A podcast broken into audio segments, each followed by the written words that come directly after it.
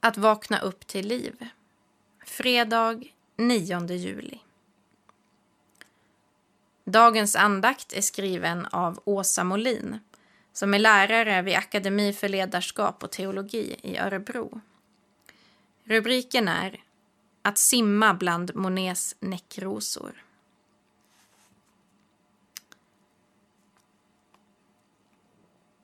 Hur kommer det sig att en nunna som lever i avskildhet och tystnad plötsligt blir stjärna i en populär tv-serie på engelska tv-kanalen BBC?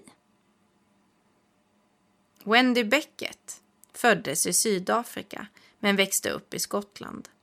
Hon visste tidigt att hon ville bli nunna och levde som eremit nära ett karmelitkloster. Wendy upptäckte att hon fick hjälp i bönen av att titta på vykort med konstmotiv och senare i livet började hon skriva andliga meditationer utifrån modern konst. Hennes skrifter började cirkulera bland vänner. En journalist fick nys om det hela och skrev om den märkliga nunnan som analyserade konst med sällsynt skärpa. Ryktet spreds till BBC som frågade Wendy om hon ville göra en tv-serie om konst. När jag såg det första avsnittet av syster Wendys serie om världskonsten fastnade jag omedelbart. Hon svepte fram i Monets sommarträdgård i sin svarta tunga mantel som en blandning av Harry Potters lärare Minerva McGonagall och Batman. Hon pratade om teknik, vinklar, färger och komposition med ett initierat öga för både detaljer och helhet. Med det andra ögat såg hon konstverkets själ. Det var som om tavlorna hade bjudit in henne in i sig själva och nu stod hon i deras dörröppningar med utsträckta armar. När hon gick längs med de gigantiska tavlorna föreställande Monets näckrosor sa hon Det känns inte som att jag ser på de här tavlorna. Det är mer som att jag ser inuti dem. Det är som att simma bland näckrosorna. I en intervju fick Wendy frågan Hur ska jag lära mig att se konst så som du gör? Hon svarade om du vill ta emot det konsten vill ge måste du vara beredd att ge konstverket tid och uppmärksamhet. Man måste titta länge. Ibland tar det timmar innan jag ser det. Men då är det som att målningen plötsligt öppnar sig som en japansk pappersblomma man lägger i vattnet. Hemligheten är tid. Utan tålamod kan man inte ta emot den andliga näringen som finns i konstverket. Varför blev syster Wendys konstprogram en succé? Jag undrar om det har att göra med hennes kontemplativa blick. Att hon har lärt sig se Guds dimension varhelst den visar sig. För Wendy var konsten en del av det som Jesus pratar om när han säger Jag har kommit för att de ska ha liv och liv i överflöd. Att umgås med konst är ett sätt att träna sin blick för det överflödande livet. Det som gömmer sig under ytan.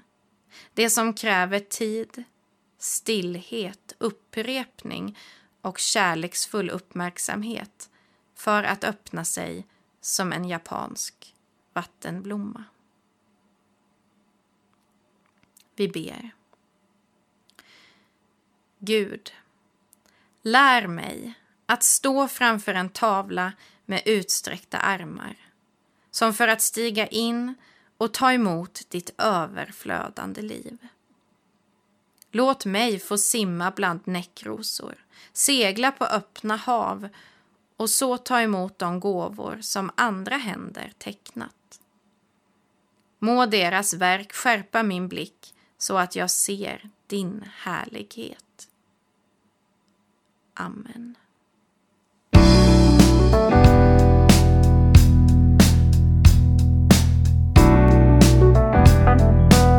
Som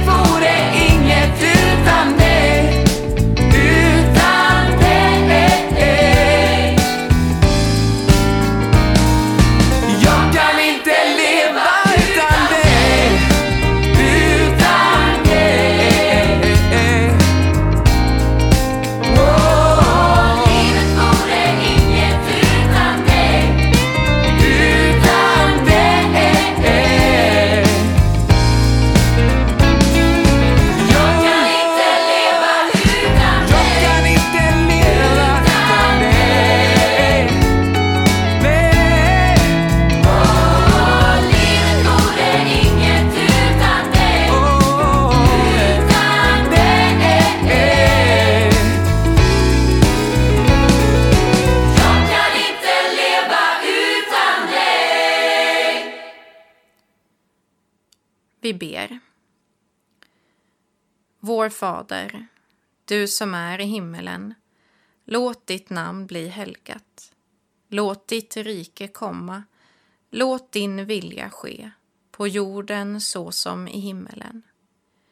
Ge oss idag det bröd vi behöver och förlåt oss våra skulder, liksom vi har förlåtit dem som står i skuld till oss. Och utsätt oss inte för prövning, utan rädda oss från det onda. Ditt är riket, din är makten och äran i evighet. Amen. Ta emot Guds välsignelse. Herren välsigne dig och bevare dig. Herren låter sitt ansikte lysa över dig och vare dig nådig. Herren vände sitt ansikte till dig och give dig frid.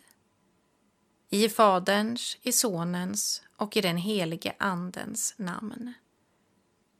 Amen.